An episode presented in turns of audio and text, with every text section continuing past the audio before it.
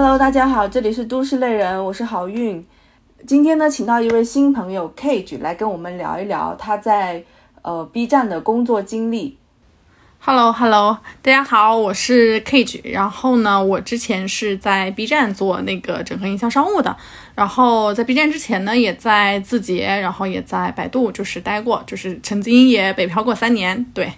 然后算是一个，呃，也不算资深大厂吧，就是也是待过了几个大小厂。对，因为你毕竟已经在三个大厂历练过了，想必针对大厂的工作可有很多的体会和感悟。所以这一期呢，我们就来请你分享一下过往在这几家公司的一些经历。今天呢，我们重点会围绕 B 站来展开。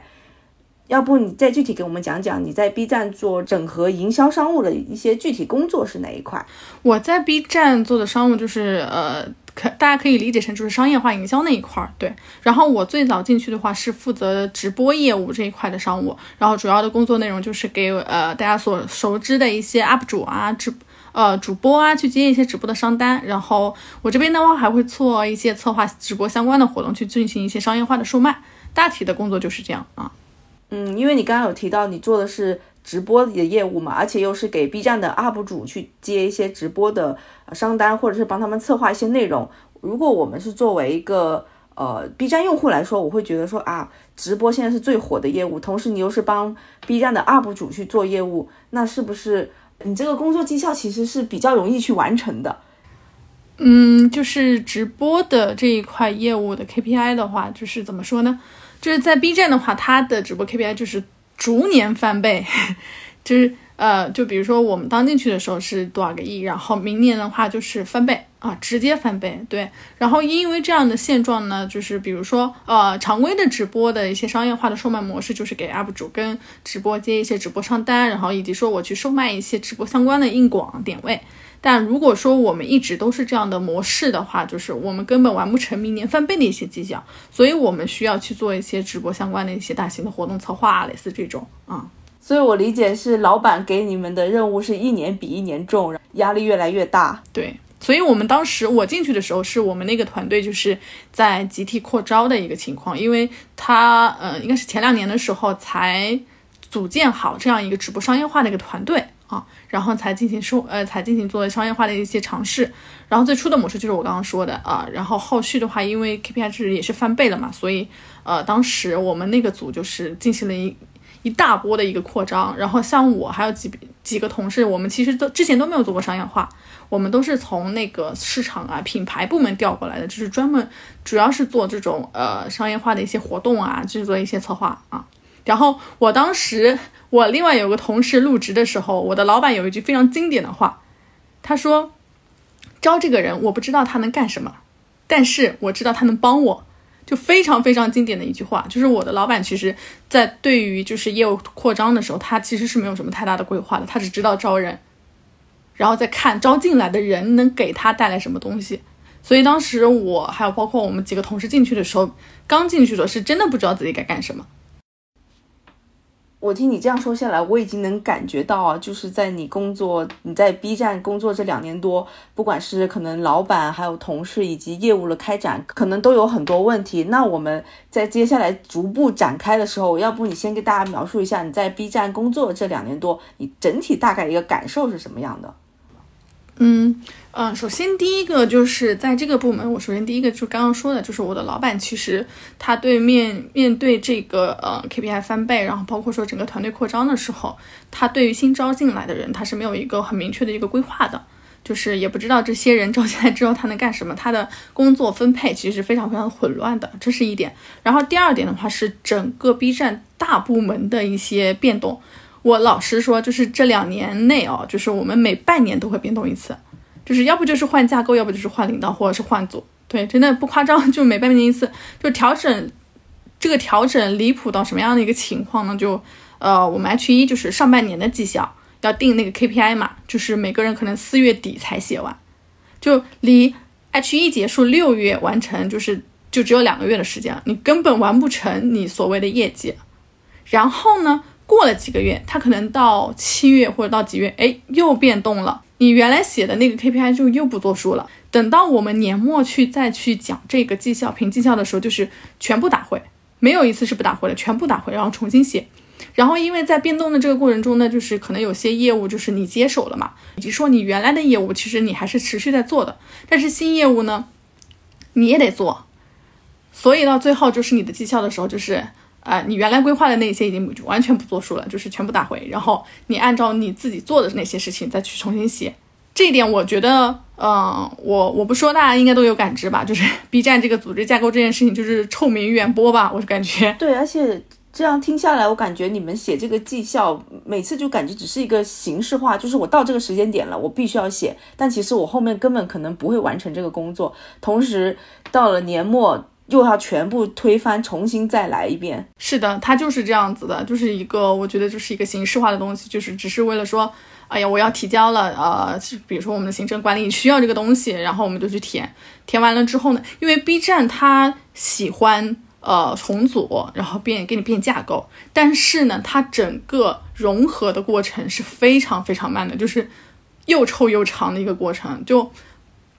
我当时刚进入 B 站的时候，呃，我是直播业直播事业部，然后没几天就是直播事业部就跟主站的那个事业部就是整合到一起去了嘛。然后等我离职的时候，就是呃两年过去了啊。然后又因为一次大的一个组织架构的变化，然后后来才说，哎，直播的运营跟主站的运营合并了，然后直播的资源跟主站的资源合并了，然后主直播的商业化跟主站的商业化合并了。两年之后，他才完成了一个这样从本本身就是两年前要完成的一个动作。真的，他整个过程就经历了两年。对，因为我我之前也在 B 站工作过嘛，所以我可以明白你说的那个，它整个组织架构的工作效率和运作来说是非常的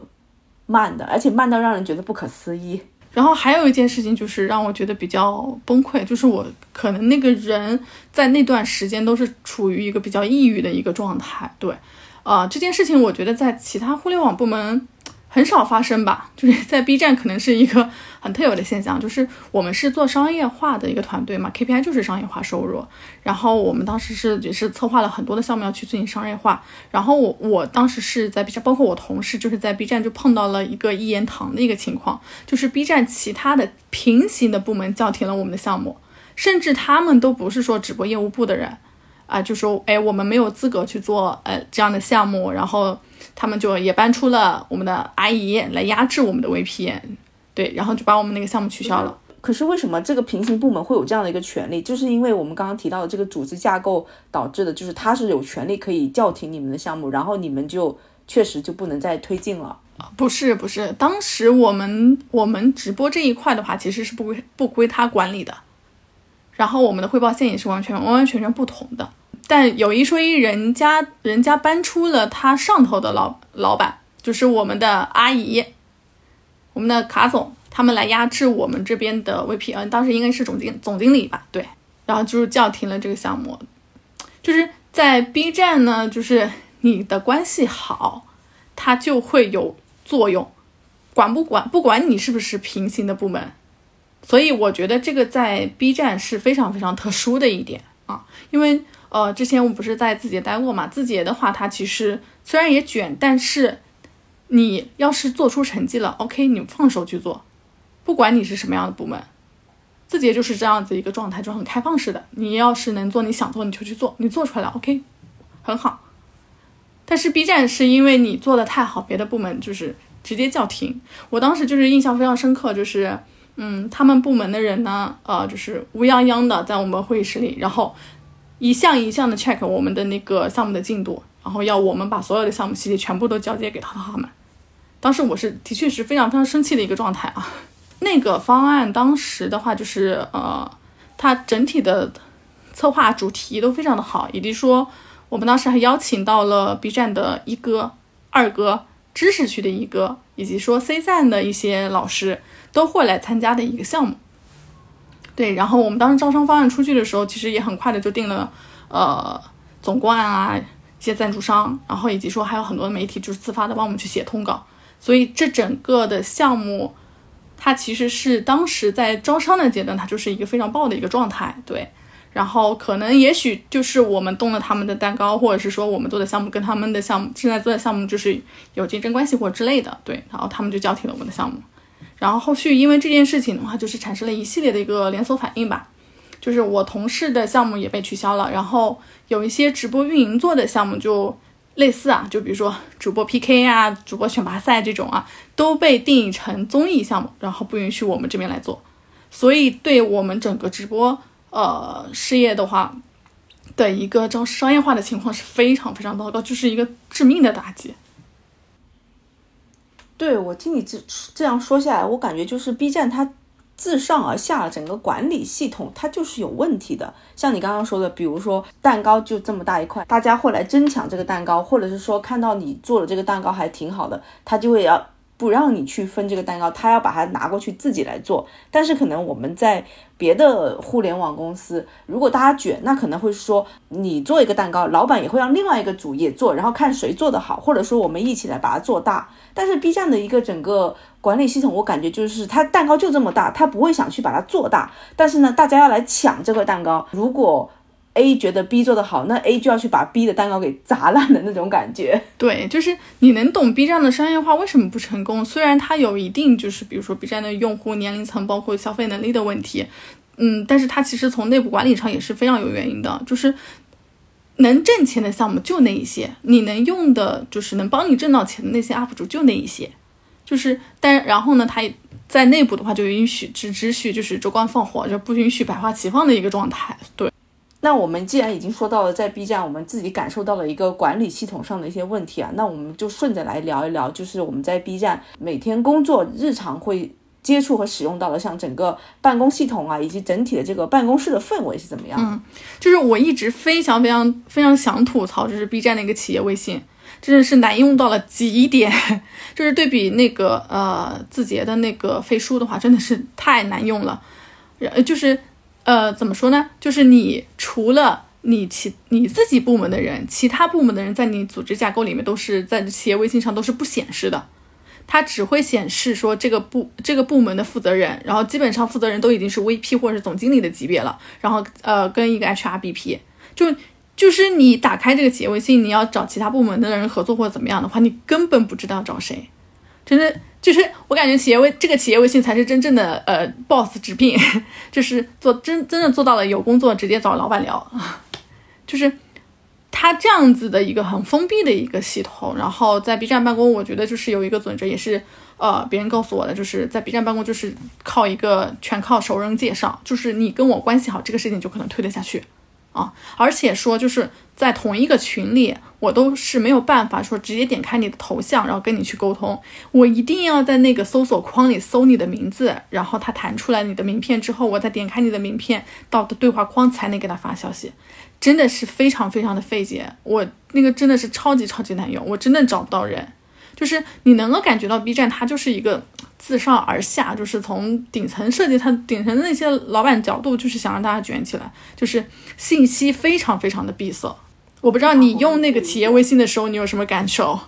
除了你刚刚说到这一点之外，我还有一点就是，我理解最开始 B 站它是呃设置这个的目的是为了鼓励它这个二次元和一个开放年轻的文化，就是你知道我们。在入职 B 站之后，我们不是要起一个花名嘛？然后这个花名它不像可能像阿里啊，或者是呃有些公司它是有固定，比如说你只能起三个字，而且呢，如果有公司里面已经有人用过这个名字的，你是不能再起这个名字的。但是你知道我们在 B 站，我当时入职我就发现有很多人起一些非常古怪的那个花名，这个花名是没有名字限制，而且。就是还是有些非常生僻的怪字，你知道吧？就是我要找这个人的时候，我又打不出这个字。尤其是我可能我不了解这个部门的时候呢，我就问同事说：“哎，我要找谁谁谁。”然后他就跟我说。比如说叫花花滑，然后我就想说，那花花滑到底是哪几个字？我要一个一个字去问，然后一个个字去敲，而且常常还敲错。我觉得这个其实非常不利于在工作中推进。如果你说想要鼓励一个，我知道年轻开放，但是你至少还是有一些限制。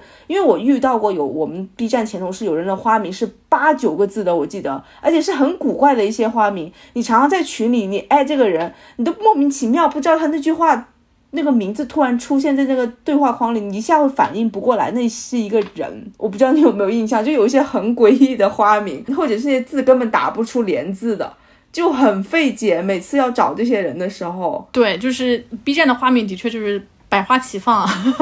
真的很难找到人，真的就是虽然大家的个性都展现出来，但是真的非常非常难找到人，很难找，太难了。因为你看之前字节的那个呃辣呃就是字节的那个飞书的话，你不光能找到这个人，你还能看到他的 OKR，你还能知道他的就是他的目标，他的 KPI 是什么，这样你才能说，哎，我怎么去跟这个人沟通，怎么样的就是把这个事情高效的推进。就是在 B 站你是完完全全看不到的，你连这你连这个人是不是在这个部门，你都要问一圈才能问下来。对，反正一切都是非常的诡异，我只能说。我是觉得非常的费劲。然后说到这个，嗯，就是 B 站整个鼓励一个年轻开放的这个办公文化嘛。其实很多就是在没有入职 B 站之前，我听说到的一些消息啊，我都会觉得说啊，这样的工作氛围真的很美好，而且是我很向往的。就除了我刚刚说这个花名可能真的很有意思之外，还有一个就是鼓励大家可以带自己的宠物猫猫狗狗去公司办公嘛。其实我自己是非常喜欢小猫小狗的，而且我们同事一般他们自己养的那个小宠物，他们带来公司都超级可爱，尤其在食堂的时候。但是呢，我觉得就是你这个制度是好的，包括我知道国外有一些，你知道那种顶级的互联网公司，其实也是有这样的氛围。我相信 B 站可能也是有效仿他们。但是你既然有这样的一个制度，允许员工带自己的宠物来，但我觉得要有相应的一些管理。他完全没有，就是你起码有一个这样的人在负责这件事。就是第一，我常常有看到说，那个员工他可能带自己的小猫小狗来，然后那个狗狗就是不不见了，就是因为我们不是有十八层嘛，然后他可能从十六楼跑到三楼，或者是不知道到哪一区。我觉得这个对，比如说那个主人来说，他办公就很影响他的效率，这个是一点。就那个门啊，什么都没有人在管理，随便的。串走，你不知道飞到哪一层。第二就是，当你比如说你真的很焦头烂额在赶一个项目，或者你在跟客户打电话的时候，那个有时候就是同事带的一些猫，它会突然窜到你的键盘上，就我会被猛的吓一跳，你知道吧？就是日常我觉得一边工作一边跟猫猫狗狗玩一玩还是挺有意思的，但是在你很焦头烂额，或者你在跟客户对一个很重要的会议的时候，这时候有一个猫突然炸到你的键盘上，你真的会吓吓懵掉。就是我觉得这个氛围是好，但是你要有一些管理，或者是说有一个人，或者有一些制度。但我据我了解，B 站是没有这样的一个管理和制度的。这个我觉得就是一些看上去很美好的一些工作的向往，但是在实际你真正工作中其实是不利于推进这些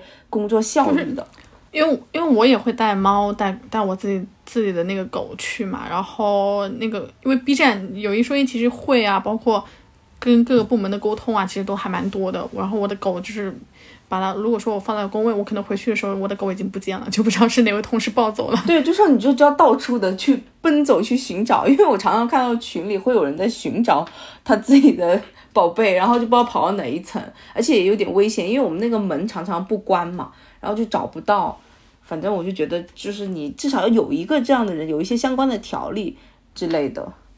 然后有一次，可能是狗狗它可能生病了，还是怎么，就突然间就是在公司的过道上排泄了。然后这个时候也找不到阿姨来打扫，你知道吧？虽然当那个同事他有立刻的清扫，但是整体还是会有味道。所以我觉得就是还是要请一个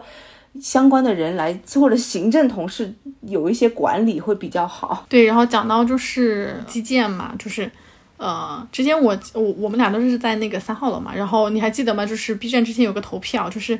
说最影响你工作的效率是什么？然后当时投票最高的就是那个 B 站三号的电梯，它因为它就三个电梯，然后呢早上排队的话，就是如果说你到高峰期的话，就是整整个队伍都会排到门口，尤其是冬天，那真的超级冷。我感觉就是要想要表扬一下，就是当时我们在字节就是未通的那个电梯了，它当时有六个吧，对，然后它非常的智能，就是你刷你的工牌，然后它会给你分配，就是你要去哪个电梯坐。啊，他会给你分配好，然后呃低低楼层的电梯也有，然后高楼层电梯也有，他都会给你安排好，就是那个非常非常的智能，也基本上没有什么呃排队的现状嘛，可能就是呃当然拥挤也是有，但是不会夸张到就是排队排到大门口。哦，B 站那个电梯真的是我见过最垃圾的电梯，而且你刚刚说三个，你不说我都忘记了。那个有一个货梯，但是那个其实我觉得相当于一个废梯吧，因为常常，比如说高峰期的时候，早上或中午或者是下午，那个阿姨常常要倒垃圾什么的，就那个电梯货梯永远都下不来了。所以其实门面上就只有那两个电梯，然后我们有十八层，那两个电梯完全负荷不了我们的员工。而且你知道，就是我们在就是主楼啊，我觉得是常常 B 站不是有很多就是明星或者是一些 UP 主一些活动来扫楼嘛，基本上我感觉每隔两周就会有一次，然后一一有明星或者什么那种 UP UP 主来就要控梯，然后一控梯就相当于只有一部电梯来承担整个大楼的所有员工的那个运行。我真的常常崩溃，就是因为我当时工作，我记得我在十二楼，我们就甚至步行爬到十二楼，就被逼到没办法。然后你知道的，就是 B 站除了有明星扫楼，还有 UP 主之外，他非常喜欢邀请一些领导来参观。而且这个甚至比明星什么 UP 主扫楼更频繁，我感觉是每周必有，一来领导也要控梯。我感觉这个电梯真的太影响办公了，我真的常常崩溃。不仅说什么日常的吃饭或上班的时候，比如说我要到某一层去开会，就永远等不到电梯，你只能步行，然后就在那十八楼里面上上下下疯狂的奔波，而且那个步梯楼道也非常的狭窄和闭塞。就是它不像正常的那种步梯，它那个太狭窄了。作为消防梯来说，也是非常不安全的。我真的关于这个电梯，我真的想炸了它。嗯，然后 B 站另外一个就是会议室吧。我觉得就是在互联网大厂，它可能大家应该都抢不到会议室，B 站也是真的抢不到会议室。然后我们那一层有一段时间很 很奇葩，就是它有很多会议室就是被征用了。就是可能说作为某一个老板的办公室啊，或者是说呃，比如说像呃年底绩效或怎么样的话，就是呃我们的行政 HR 就是会把那些呃占用掉嘛。对，然后他在你在那个 OA 系统上是订不到那个会议室的。然后你知道我们都想了一个什么办法？我们就在那上面贴便利贴，就是几点到几点谁占了。然后，然后呢，就是还经常会有人去撕掉，你知道吗？就是你得时刻盯着，然后你要如果被撕掉了，你还得重新去写，重新再贴上去。就是用这种最原始、最古老的方式来定一个会议室。我跟你说，我们就是那个看到你们贴了便利贴，我们会愤怒的人。因为就像你说的，大厂或者是大部分互联网公司，或者是任何公司吧，都会有这种会议室紧缺的这个现象嘛。但是我真的从来没有见过这么。紧缺的公司，而且你作为一个上市的大厂嘛，所谓是。就是相当于没有会议室，就到最后被逼到我们就是直接就站在茶水间开会，而且那个茶水间甚至有两拨人在站在那里开会。你会发现，已经茶水间也被占用了，我们连茶水间都没办法去开会。有一个情况，就像你说的，常常会议室会被莫名其妙的征用嘛，就你推开发现里面一群人在办公，他就说这个不是会议室，这个已经是他们固定的办公室。我就不懂为什么会变成这样，办公室的位置都没有了吗？为什么他会？征用这个会议室，然后另外还有一个像你说的，可能因为大家都订不到会议室，所以他们就会不仅贴便利贴，或者是贴自己打印一个什么，就贴在门上，直接说每周一某一个时间段他们就要用这个会议室。我跟你讲，真的是为了这个会议室也是暴怒，因为真的没有会议室，是是真的。就是比如说我在 O 系统上我订了这个会议室，然后会有很多无数的人来沟通，问我你要不要用这个会议室，能不能借一下。真的真的非常非常的紧缺。然后我们那一栋楼，它其实呃，像一号楼的话，它其实还有卡座嘛，它它还有那个大家可以坐着，然后就去去聊的那种。然后三号楼是没有，因为它那栋楼比较比较老，比较比较早啊，然后它是没有那种卡座的那种那种位置可以给你坐的。然后我们三楼不是有一个食堂啊，包括那个呃有一些会议室，然后供一些面试用的嘛。那里面就是每天都是挤满了人，就是我我在我们楼层订不到会议室的时候，我们就会在三楼在那个食堂里面去开会，三楼就是坐满了人。对，大家会说为什么不去食堂嘛？我想说的是那个食堂也是非常的小，而且常常食堂也是占满嘛。然后我们那一层不是还有一个所谓的健身房，有几台跑步机吗？就我们有一次还被逼到直接站在那个跑步机里面去。开会，就真的没有地方，我们就直接进到健身房，然后健身房里面没有任何座位，就只能就是站在跑步机那，或者你就坐在地板上开会。我想说，这个因为已经不是说呃大家一些偶尔的牢骚，这个会议室问题真的是，我相信只要在 B 站工作过的人，没有人不知道，就是已经严重到非常影响工作效率了，但是没有人去处理这个问题。就每次我们说要开会，然后可能我前半个小时，我们就这一组的人可能分不同的楼层各自寻找会议室，就到了这种地步，然后可能常常要找半个小时才能找到一个开会的地方。就是如果说你是要新入职 B 站的，那会议室这一块，就是我提醒你，就是你必须要提前一周订，不然你根本完全订不到。外卖我觉得也很可怕，我要说一下，外卖就像就像釜山行一样，我感觉就那个小小的两米的空间，你有没有在十二点的时候去拿过外卖？太可怕了，那个地方。你不觉得很可怖吗？或者是你可能避开了那个高峰期，但是那个地方真的就过不去啊！无数人都在那个放外卖那个小道子里疯狂的穿梭找自己的外卖。我还有同事拿错吃了一半，然后实在懒得下去拿了，你就你知道没有电梯，就大家就各自将就了交换的吃。我我们组的习惯，大家基本上都喜欢去外面吃嘛，因为我们组可能十二点半一点才会去吃饭，就会吃的比较晚。然后那个时候呢，街上可能一些餐厅啊，基本上都没有什么人了，我们就会去，这主要都是出去吃。然后呃，吃完之后可能再溜达一会儿，休息一会儿再上去啊。那个外卖贵，我们当时我我入职的时候其实还没有，是后来修的嘛。然后没有的时候，就是外卖小哥就在楼下等你。那你们应该是避开了那个高峰期，就是如果你想在十二点的时候下去拿外卖嘛，首先你电梯是永远下不去的。然后如果你那天真的很饿，你只能步行。然后步行了之后呢，我们那个外卖不是都在一个短短的一个过道里嘛？那个保安大哥他会也算是贴心嘛，就分楼层，比如说呃一到五放这一边，五到十放这一边，高层的放。第三段，但是其实到混乱的时候，常常都放不对，就会导致大家有拿错的那个现象。当你拿了之后，好不容易又搭了一个千年来一次的电梯上到去，发现你拿错了，你这个时候你实在没办法折腾了，你只能说你们互相交换了，就各自吃错的外卖这样子。当时在那个后门狭小的过道里的话，就是外卖小哥就是会跟我们门卫嘛，就是经常会有一些口头上的争执。我每次去，我基本上都能看到，就是。可能呃有些情绪上的波动，然后两方两方就在那边争吵。因为我后来也有听朋友说，就像你说的，门口不是有建一些那个外卖柜嘛？但是后来我朋友就说，他常常遇到，就是他下楼之后，发现自己外卖就在风中飘零，就独自丢在地上。你知道后来他说他知道为什么？是因为如果外卖小哥把那个外卖放到那个柜子里的话，是每放一个他是要收外外卖小哥的钱的，等于他是要扣一点钱那种感觉。所以有些外卖小哥他不想。被扣掉这一点钱，他就会想要放在地上，让你快来拿。然后你知道我们的电梯又下不来，所以他有时候等不及，他就只能放在地上，他就走了。然后 他就下来，就会发现自己的外卖就丢在大街马路上那种感觉，放在草丛里的。我是看到过周年庆这个，我也想吐槽。B 站的周年庆呢，他会搞成像一个游园会一样。当时那一年的话，就是周年庆的话，他是搞了一个大家可以去找自己的那个。呃，姓名条，然后可以贴在一个 T 恤上面，他发的一个周年庆 T 恤上面，然后那个那个姓名牌呢是放在大门口，然后让所有人自己去找，真的就是你会看到就是 B 站乌泱泱的一片人，就是蹲在那个地上找找自己的姓名牌，就是无数人在地上蹲在地上趴在地上找自己的名字，你你有没有参加那一趴？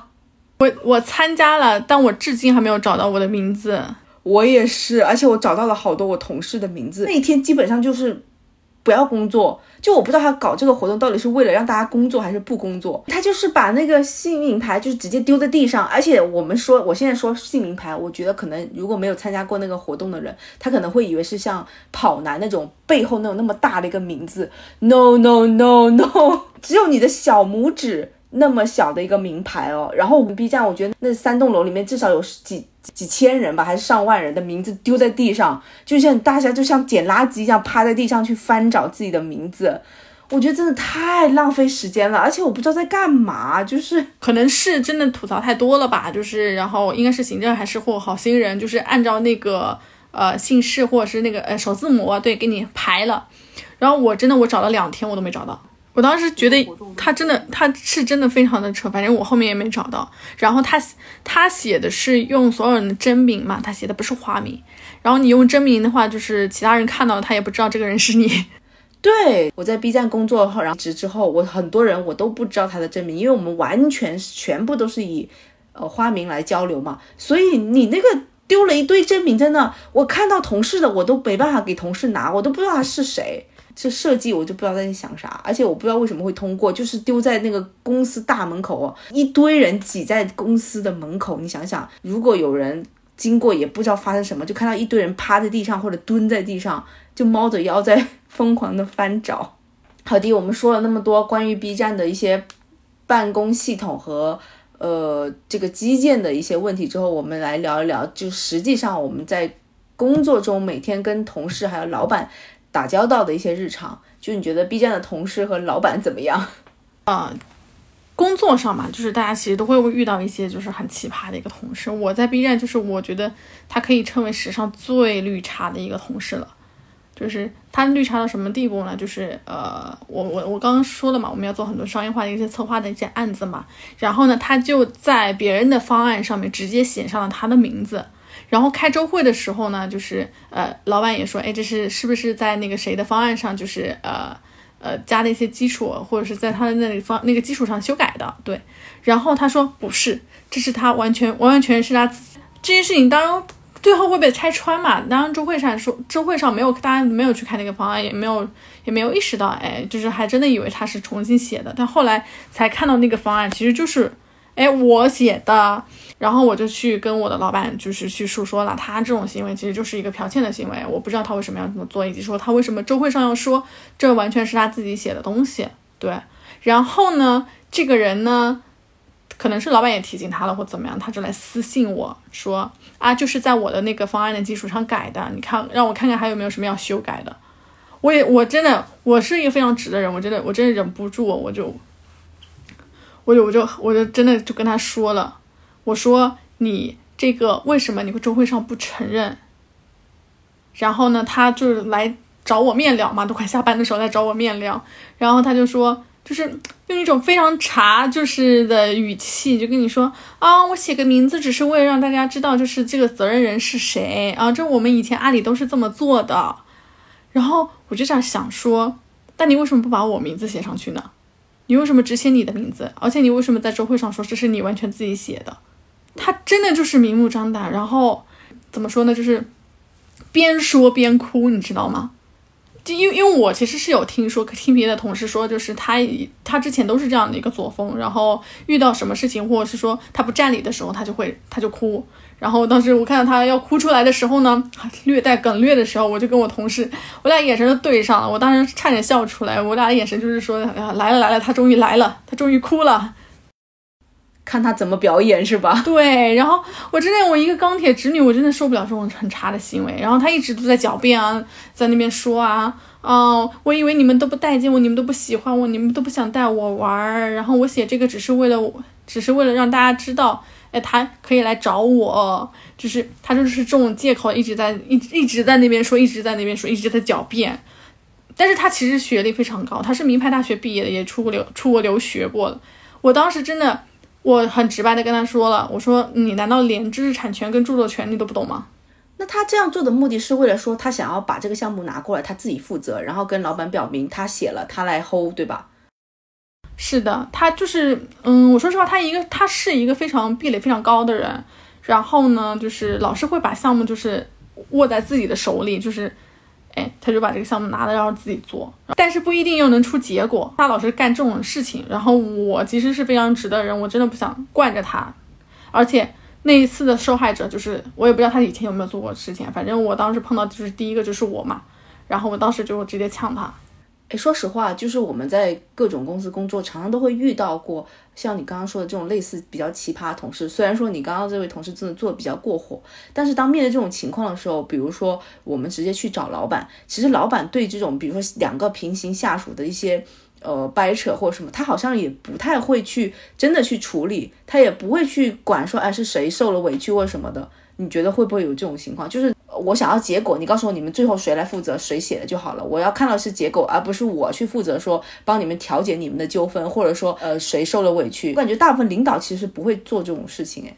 可能我当时是刚入职嘛，新员工嘛，老板觉得可能要抚慰我一下，然后他也去提醒了一下。但我觉得一般的老板就是就就到这个就到这个层面了，他不可能说去很严厉的指责就是对方那些过错，人家毕竟也是一个老员工嘛，对吧？也是会给他一定的面子的。然后他也不想说你们两个也就这么撕起来了，对他来讲结果最重要，这件事情。谁能做做得了，那就 OK 了。对他不会去管说谁做，他只要看到一个结果就 OK 了。对的，对的。一般的老板其实不太会说去照顾你的情绪或者怎么样的。但我之前我之前在百度的时候，我的那个老板他是一个非常非常 nice 的人，就是他会给你去判断，就是这件事情你要不要纠结，要不要要不要这么生气。就比如说我当时在百度的时候，我是做那个呃。音乐这一块的品牌嘛，然后我也会负责做一些娱乐营销，就是比如说跟一些电视剧啊、跟一些综艺的一些呃他们的主题曲啊、片头曲啊这种的合作，可能也会去做一一些艺人访谈之类的。然后在音乐平台呢，它是会有另外一个部门的，就是版权部门。然后版权部门他们就主要是负责聊音乐版权这一块的，那他们其实也会涉及到，比如说像电影、综艺啊，就是电视剧的这种呃主题曲的录库之类的。那从他们角度来讲，他们有可能就是除了歌曲之外，他会把其他的权益都聊，打发聊聊完了，对，一起聊。那其实我的工作跟他们的业务其实会有冲突的，是是有竞争状态的。然后如果说两边的标准就是比如说呃资源的情况不对不对等不对等的话。那其实对于后续的一些合作会产生一定的影响嘛？我当时的老板就跟我说，他说我少做一两个合作，就是少合作一个电影，少合作一个电视剧，对我来讲有影响吗？我当我当时想想，的确没有影响啊，这这只是少了一两个而已，何必呢？然后他就说，那你就不要计较了，你也不要你也不需要去说啊反驳人家或怎么样的。就是你你该做的事情，首先第一个，你的重点还是在品牌策划，就是在市场活动这一块儿。对，就是这种娱乐合作呢，它其实是占我很少很少的一个工作的一个呃情况的。然后第二点就是，嗯，矛盾点是在于哪呢？就是在于双方的资源的不同嗯不对等啊，就是没有拉齐一个标准。那我们跟他们部门拉齐一个标准，这个事情就以后不会再有发生了，对吧？就是我的老板他会来。就是用非常非常合理的一些角度，然后来抚慰我的情绪，让我自己意识到什么事情是重要的，什么事情是不重要的，以及说解决办法是什么，他都会给我一个，而不是就是像大多数的老板就说你们俩自己去解决，我只能到你到这了。然后我 B 站的领导他曾经又对我说过一句话，就说你自己思考吧，我不我不管你了，真的亲口对我说的一句话，我现在都印象很深刻。我感觉就是，嗯，你在大厂工作，哪个大厂其实我觉得情况都一样吧。我觉得选对领导是非常非常重要的一件事情。对你刚刚提到这个，会不会就是呃，最终导致你决定要离开 B 站的原因？呃，像你刚刚提到的例子，就是我们在工作的时候，比如说做项目的时候，我们常常会做着做就变得非常的投入，然后觉得这个项目是我从零到一去从策划，然后到执行落地，就会变得比较较真。当可能受挫或者是遇到一些问题的时候，我们就会觉得说，我一定要争取把这个项目给做到最好，感觉我要把整个项目背在背负在我的身上。然后，如果我这个项目做黄了，那我这个公司可能就垮了。但是其实事实上并不是这样的，就像你刚刚那个领导说的，他可能稍微提醒了一下，就是其实有些事不用那么较真，就是工作只是工作，那有问题我们就对好资源，然后解决好就行了。那做不了我也没办法。但以前我。包括我在大厂工作也是也是这样，就是可能我为了完成老板这个 KPI，我会费尽所有心思 all in 去做，但是做到最后你会发现原来都是一场空。然后当你梦醒了之后，你就会产生一些幻灭。是，这个真的是我在字节的时候，当时那个部门它的 OKR 是什么呢？就是你要拉艺人入驻啊，就是我要去拉新，我要拉很多的艺人入驻。但是其实当时字节已经。有非常非常多的艺人入驻了，然后，嗯，其实你拉不进来的那些人，要不就是跟其他平台已经签签约了，就是呃独家的一些协议，然后要不就是可能说他已经没有什么宣传团队可以对接了，以及说可能就是港澳台地区的一些比较难对接上的这些艺人了，就可能只仅剩下小部分的艺人团队还没有入驻进来吧，但是后来大家就是把入驻，就是你今天哎邀请了几个艺人入驻这件事情当成了唯一的 OKR，真的大家就是在为那么一两个拉新入驻，然后在那边挤破头，然后当时我们还有两个组嘛，两个组就在那边 PK，然后可能在会议室里就是对骂，然后就是哎哎这个这个是我原先接触到的，你为你你怎么后来又去接触了，然后你给的资源给的比我们就超出了我们的标准。对，就是经常会发生这样的事情。我当时就觉得这是真的心累，非常的心累。就是你把这些人拉进来之后，人家没有内容，人家不去发文，就没没有任何的活跃度，我拉进来干嘛呢？拉进来就是一个死号而已。我不去运维，然后我只天天只盯着这个数数字来看，就。是非常非常的心累，就是你我我我我是不愿意说，就是花心思花花把自己的所有的精力啊，把自己所有的热情都花在一个数字上面，就是每天去跟人家 battle 哎，然后不就是不择手段的去跟人家抢人抢资源，这个我觉得是非常非常的累的。这个是其实我当时为什么从字节走，我我我我我想的也是这样子，因为我觉得当时就应该其实去围绕着这批已经入驻的艺人，然后。可以去做内容的这批这批人去做一些好玩的呃内容啊，好玩的项目，让他们在就是在头条活跃起来，而不是说入驻的时候，呃，就是可能刚入驻的时候发几条发几条图文就结束了，后面就没有再发文了。对，因为我当时在自己的时候，算是在你的有灵部门嘛，就是我没有参与你们的这样一个竞争，但我算是目睹了。大概的一些过程，我记得那时候我还是刚入职，然后我就有见证你说的，就是可能你们有不同的组，两个组那个竞争感非常的激烈，而且就在会议室，因为当时我我们部门也会跟你们一起开会，亲人见证的那种剑拔弩张。哎，对，你知道那个氛围，我真的第一次不敢想象。就是一般我们，你懂了，就大厂嘛，大家可能就是暗流涌动，可能就是内心各自暗暗的这种较劲。但是你们是真的摆在台面上，就双方都没有在隐瞒，就是那种就是跟你对着干。然后我们就是一个明目张胆的竞争关系。而且像你刚刚说的，还有一点就是因为你们是要拉明星入驻嘛，我当时非常惊讶一点，就像你说的，业内主流的明星，你们基本已经全部能沟通了，我相信都已经沟通完了。然后到后面，我常常就耳闻你们拉到一些，我会感觉哇，这都能拉来，或者说他是谁呀？就是我已经感觉到你们的真的很努力在拉，只要是算得上明星的人，或者是我们完全想象不到的人，你们都已经尽可能在挖掘了，把所有能有可能的人都把他挖进来。而且我可以理解，就是像你刚刚说，可能你本身其实你你觉得这个事情是不对的，就是没有必要挖一些可能其实已经没有什么流量，或者是没有什么意义，但是你为了完成老板拍的这个，可能说这个月要挖几个人进来的这个数字，大家都在争这个数字。比如说周报，可能我就要写我这周挖了多少个人入，拉了多少个人进来，你就要把这个实在的数字写进去。那大家都是这样一个氛围，你就不得已也得挤破头去抢这个数字。尽管这个数字可能没有意义，但是你身在其中，你不得不就是为了这个数字拼得头破血流。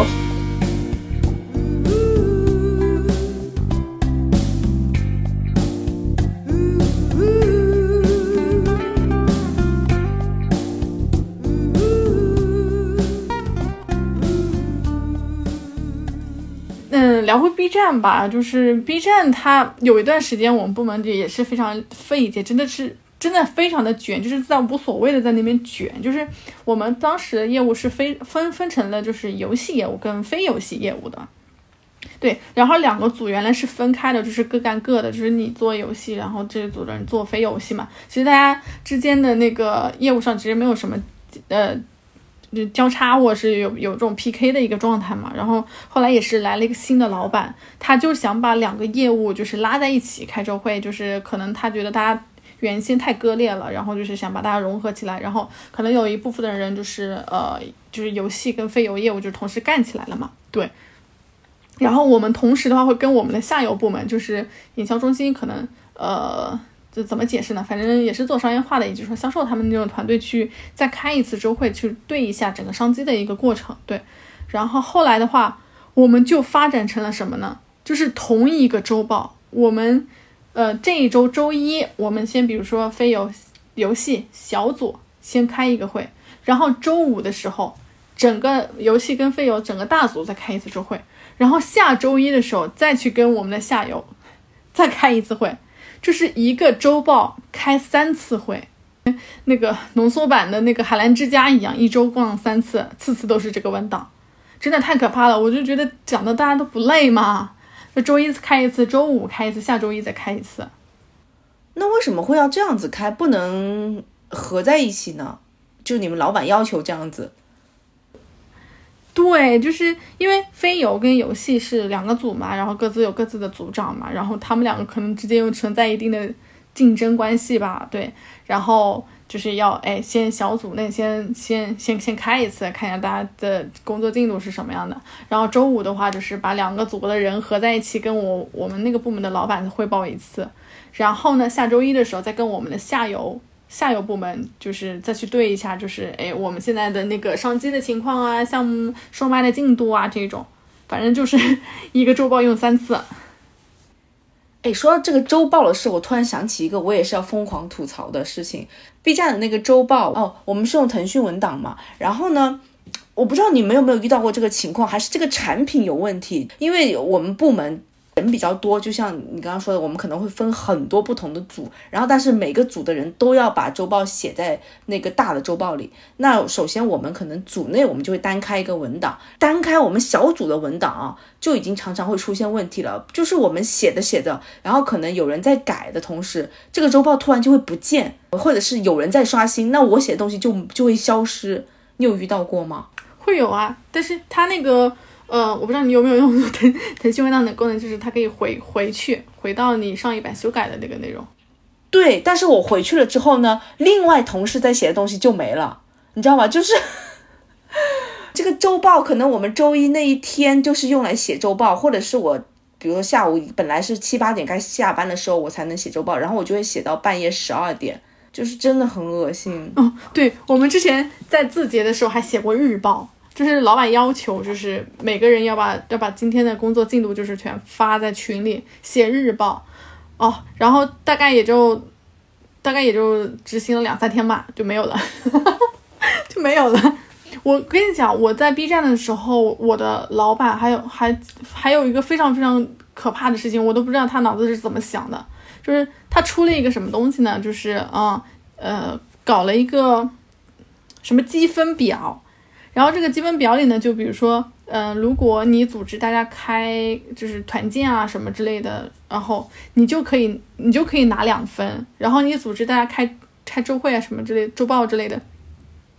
你组织大家开周会什么之类就可以加一分。然后呢，最后呢，到最后评绩效的时候，就是按这个分数来。然后比如说，嗯，有些人做一些专项，就比如说我们做这种直播大型活动的一些专项，比如说像 S 十、S 十一这种项目的话，就是你也可以加分。我当时就非常非常的震惊，我说那我不要去干业务好了，我就我就专给大家搞团建好了，我每我每个月都能加分。然后像 S 十、S 十一这种东西本身就是我的业绩，对吧？本身就是我的工作内容。然后我做了这个专项任务，我还有额外的加分，我当时非常的震惊。我说搞这个东西有什么意有什么意义呢？大家都无心工作，就每天就给你搞团建好了呀。然后这个东西还专门开会的时候，就是跟我们讨论讨论了很久。然后也有同事就提出异议了嘛，就搞这个东西没有用嘛，就是反正，嗯，反正就是大家也就最后也是应下来了，因为大家心里都明白这个东西执行不过一周，最后也没有什么任何的结果了。因为大家都觉得它是一个非常荒唐的东西，我觉得这可能就是你老板，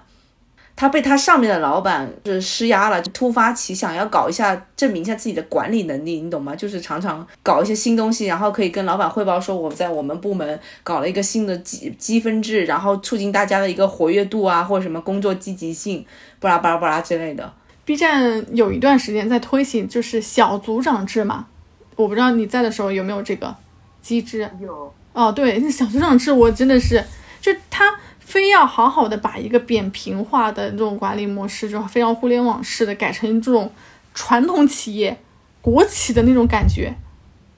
就是我们部门当时离谱到什么情况？就一半的人都是组长、小组长，太夸张了，所有人都是，所有人都是管理层。但是呢，他们其实又没有什么很实际的一个权利，就是就是后来不是也经历过一些人员的调动嘛，就是可能一个小组长下面就只有一个人，然后一半都是小组长，哇，我当时是觉得有必要吗？就是你中间莫名其妙的就多就多出了好几个人，要要来审批你这个东西，然后你得每一个都催过去，就整个效率啊就就低的不行。然后嗯，怎么说呢？这 B 站的人都非常的年轻嘛，然后可能你的小组长、组长都跟你都是一样大的人，然后他们的职级可能比你还低。我我当时的小组长就是比职级比我还低的，然后我们在同一个评判池里，那这种情况下，他还要来判定你的绩效。就是你整个一个就是升职无望，根本看不到任何的希望。大家年纪都差不多，职级都差不多，那要不就是他升，要不就是你升。他怎么他来评判你的你的绩效、你的 KPI，他怎么可能让你升，对吧？就是我觉得这是可能也是我在嗯，就是为什么要离职 B 站的一个原因吧。首先第一个就是啊，刚刚前面说到的，就是我当时的项目被其他项目其他部门的人取消了嘛，导致我。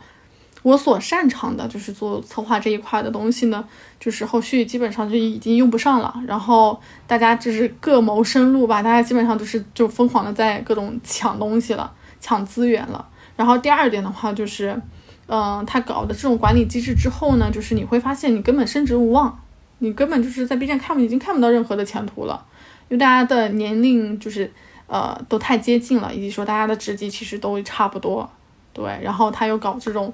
呃，组长、小组长制机制就是根本看不到希望，所以我就从 B 站走了。对，那你当时离开 B 站之后，还有没有想过再去下一站的大厂呢？因为毕竟你经历了三三个大厂之后，你对各大厂的整个工作模式啊和运作的这个流程也比较了解了。嗯，有想过，但是，但是我觉得就是。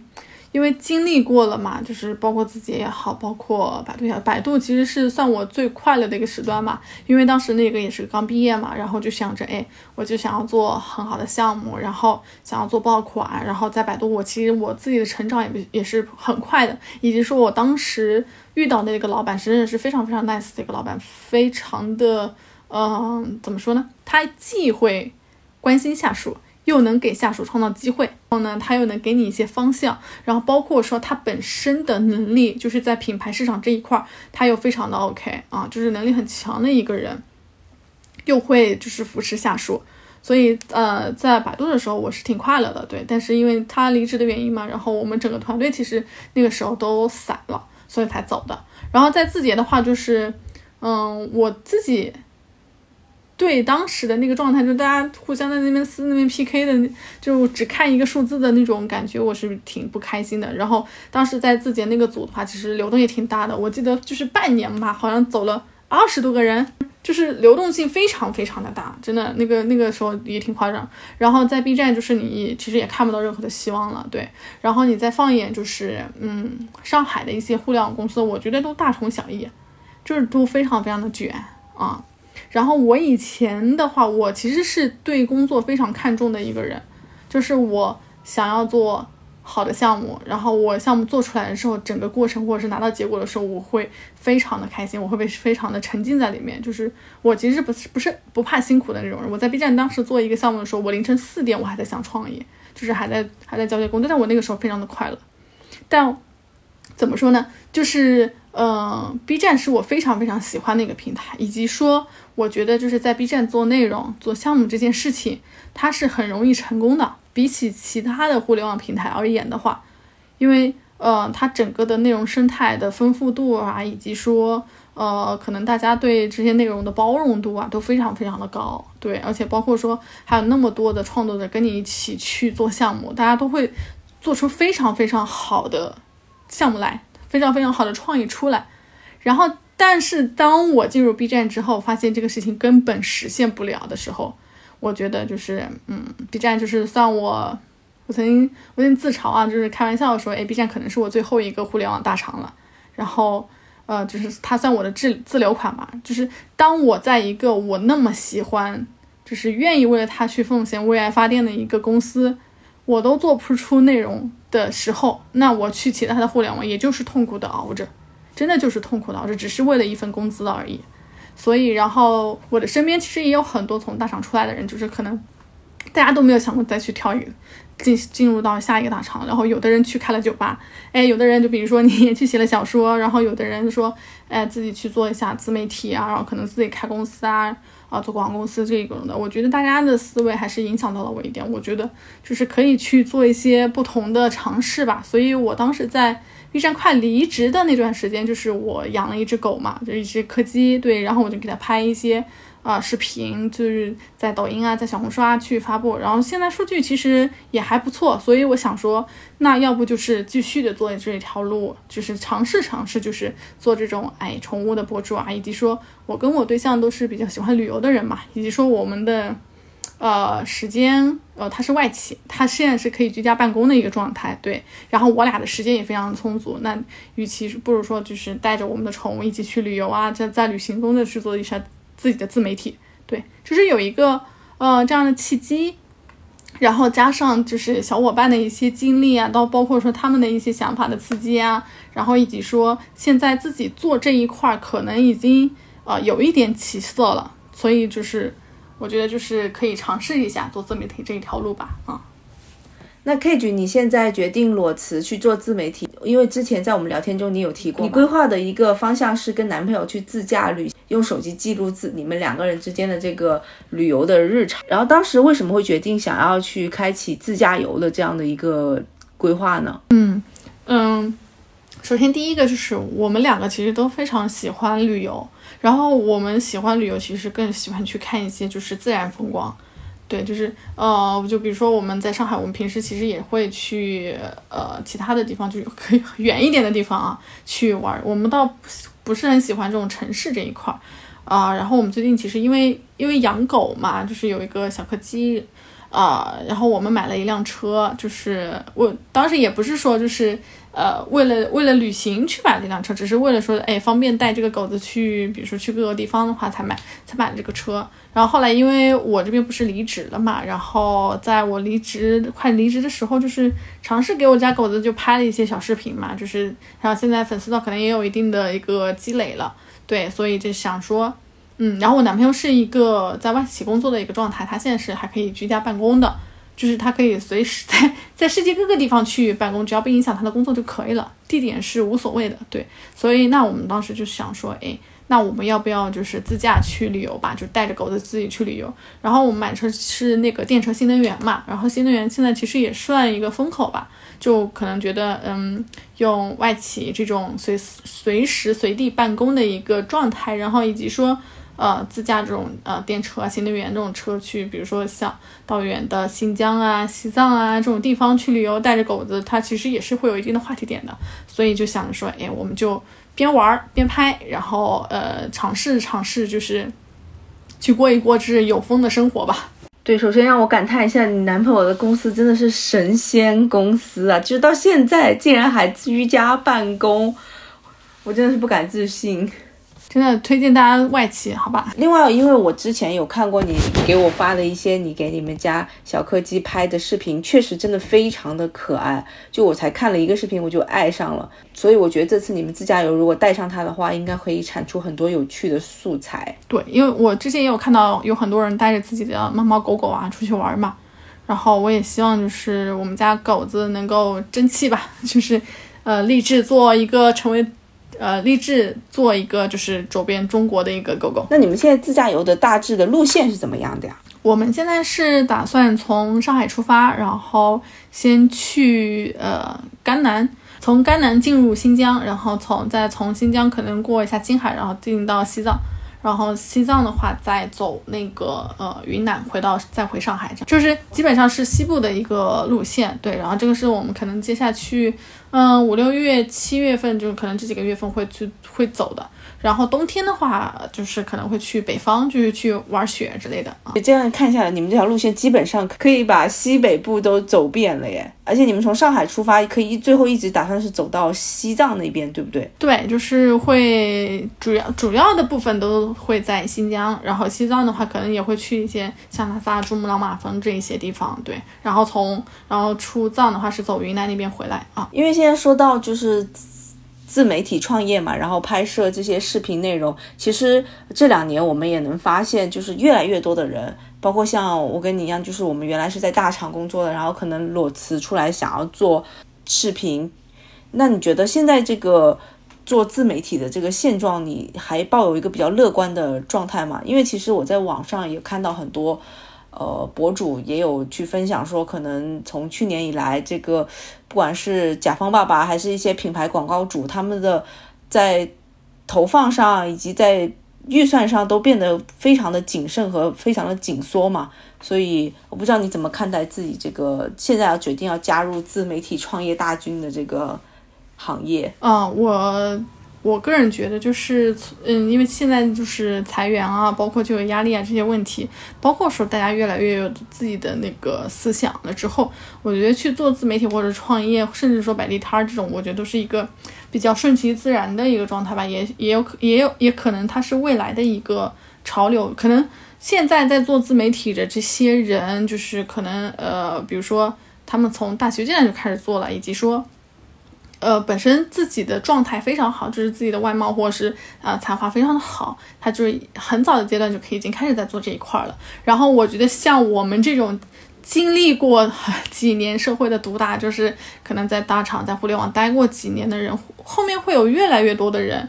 像我们一样从职场走到就是比如说自己创业、自己做自媒体的一个现状中。我觉得这个是未来会越来越多人去做这件事情的，有可能说。啊，只是说我们 相当于就是大龄青年，然后二次创业的这种这种感觉吧。对，当然我自己现在就是还没有到一个入门的一个状态吧。对，因为我自己也做商务，我也知道就是整个品牌的预算其实在大幅的下下降嘛。但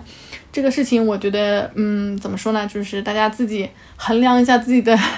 平衡一下自己的心态就可以了。对，就是如果说这个事情不成功，我的心态就是那我就当我自己去出出去玩好了。因为我原来自己是一个非常非常非常容易焦虑的人，就是我这件事会把工作看得非常非常的重要。然后我遇到我男朋友之后，他这样的神仙的工作，就是他们真正就是 work life balance 这种状态的话，我才会想，那我为什么我自己不能停下来呢？而且我是做呃这种创意、做这种呃市场品牌的这种工作的人的话，其实我我也有能力去拍一个视频，或者是说。把自己的创意通过一个视频来传递出来，对，然后能不能靠这个赚钱，嗯，我觉得就是这个就是后话了，就是希望他能够成功吧，对，希望我能够成功吧，对，然后呃不行的话就当自己去做一场旅行吧，对，因为就像你讲的，如果我们一直待在大厂，就会有那种呃你你刚刚提到的一些焦虑感，因为这个是伴随着我们工作。而产生的就是，如果你一直在跑，你不可能不焦虑，因为大家都在跑，你必须要跑赢别人。然后，当你跑不过，或者你跑得很累的时候，你还要不断的逼迫自己，就很容易产生倦怠感。你感觉自己像一个什么永动机，就没办法停下来。你只有跳出这个牢笼，然后比如说像你这样，就是去呃尝试自媒体创业，或者说呃我们之前有聊过，可能我们也看到一些，不管是字节还是 B 站的同事，有可能去开店。或者是去做呃脱口秀，就我觉得通过不同的尝试，才有可能摆脱原有的那种生活，然后看到更多新的可能吧。对，就是嗯，很多我我另外一个 B 站的同事，他现他现在就是他没有离职，但是他已经非常明确的说了，就是他也不知道他以后一定不会去再去大厂待着了。但是呢，现在他离职了之后，他也不知道要干什么，所以就是我不如继续待在待在 B 站，待在自己。就很多人其实是这样一个状态，然后我我自己的话，我反正觉得就是先做吧，就是自媒体这一块，我先我先做着，然后也是我自己想做的事情，然后我加上我跟我男朋友两个人都比较喜欢旅游，然后包括说我们各色各样的设备都是齐全的，就是我男朋友他这边有三六零，有无人机，有单反，有各种各样的设备，那我们为什么不用这些现成的设备，啊，先先去先去试着做一下，就是失败了其实也无所谓。真的无所谓，我们我们失败了就大不了回来再继续找工作嘛，对吧？对，而且我知道你以前可能每个工作交接的时候都没有很长的休息时间，那这就是当做给自己一个小小的 gap year 的感觉，就是好好放松去玩一下。这一点我是觉得，就是现在的零零后就真的活得比我们潇洒，他们真的是非常有勇气，就是真的抛弃一切然后去做这件事情，然后在这样的情况下，他们真的可能会成功。我就是觉得，嗯，就我们这代人可能真的还是过于的老实了，就是比较按部就班的这样子。对，偶尔的叛逆一下，我觉得还是挺开心的。这个事情呢，其实，嗯，你也不需要说一定要做出做成什么样子，一定一定要说，比就比如说我在 B 站的时候，就是这个项目我一定要卖出好几千万这样子，你才会觉得成功。但我们我们现在没有新疆啊、西藏这种地方，我们之前都没有去过，对。就是也当放松放松嘛，然后放松好了之后，你才会明白，就是你到底会更喜欢什么样的东西。就是我现在是觉得，我去，我再去做做再去大厂，我再说，哎，我再做一个很好的项目或怎么样，对我而言，只是在我的简历上多了一个又好看一点的项目而已。就对于我往后的自己真正喜欢做什么。或者是怎么怎么让自己处在一个非常舒服的一个状态里面，根本没有什么作用。也不是每个人都能像就是我男朋友一样，就是遇到一个这么好的一个工作，没有任何的压力，也没有任何的 KPI，然后他就是一个程序员，然后他只要负责自己那一趴就好了，而且假又很多，然后下班了之后又不会有人来打扰你。然后他们 真的好凡尔赛啊！他们他们的大小周是，嗯，小周放两天，大周啊不对。大周放两天，小周放三天。哇，这是我觉得你们可以出一期节目，是关于你男朋友的神仙公司的，我好想去应聘。他们公司但但前期前段时间也刚裁员，唉，心酸呢。但我觉得不管怎么样，就是只有走出去才有更多可能嘛。那我们也期待可以早点看到你在自驾游路上的一些精彩视频。当然啊，就是放在最后讲嘛，就是也不是特别建议大家就是在目前这个阶段就是冲动的裸辞啊。就我个人的情况的话，我自己是有一些积蓄的，然后加上我男朋友他其实还是一个呃工作的一个状态，对，然后说我们才有这个底气说就是有，比如说用今年下半年再去尝试一下去做这个事情，就大家不要。也不要冲动啊，也不要冲动，因为说实话，上班的每一天都有无无数次冲动是想辞职的。对的，就是尤其 B 站，就是我们的工作是做商务嘛，你要跟很多很多人去沟通，你要跟你的客户沟通，你还要跟你的 UP 主去沟通，就人沟通的这个工作越多，你越容易生气，你越容易暴躁。真的，我感觉我在 B 站就是每天都处在一个。炸开的一个阶段，就是因为你要沟通的人太多了，因为你不知道什么时候又遇到下一个奇葩，就你会崩溃。是的，而且就是直播这个业务的话，它又很容易，就是你知道吧，就是它因为它是实时的，你没有办法去做一些控场或者之类的，有些实时发生的情况就是就会很爆炸，就网络啊这一种。没关系，反正现在你已经马上要轻装上阵了，我等待你的好消息。好啊，那今天非常谢谢 K 君你来跟我们聊，就是真的。聊了很多只有资深 B 站人才能知道的一些内幕，对，今天就豁出去了。我觉得也可以给大家更多的信心，就是说，如果你真的觉得自己在工作中，呃，已经找不到更多的乐趣的话，那不妨尝试一下，看看看新的方向。就是如果你没有方向的话，那你就去，比如说你记录记录自己的生活，以及说你去跟更更多的人去聊一聊，看一下他们现在在干什么。我觉得你还是会有一定的收获的啊。那我们今天节目就到这里了，拜拜，拜拜，大家关注我哦。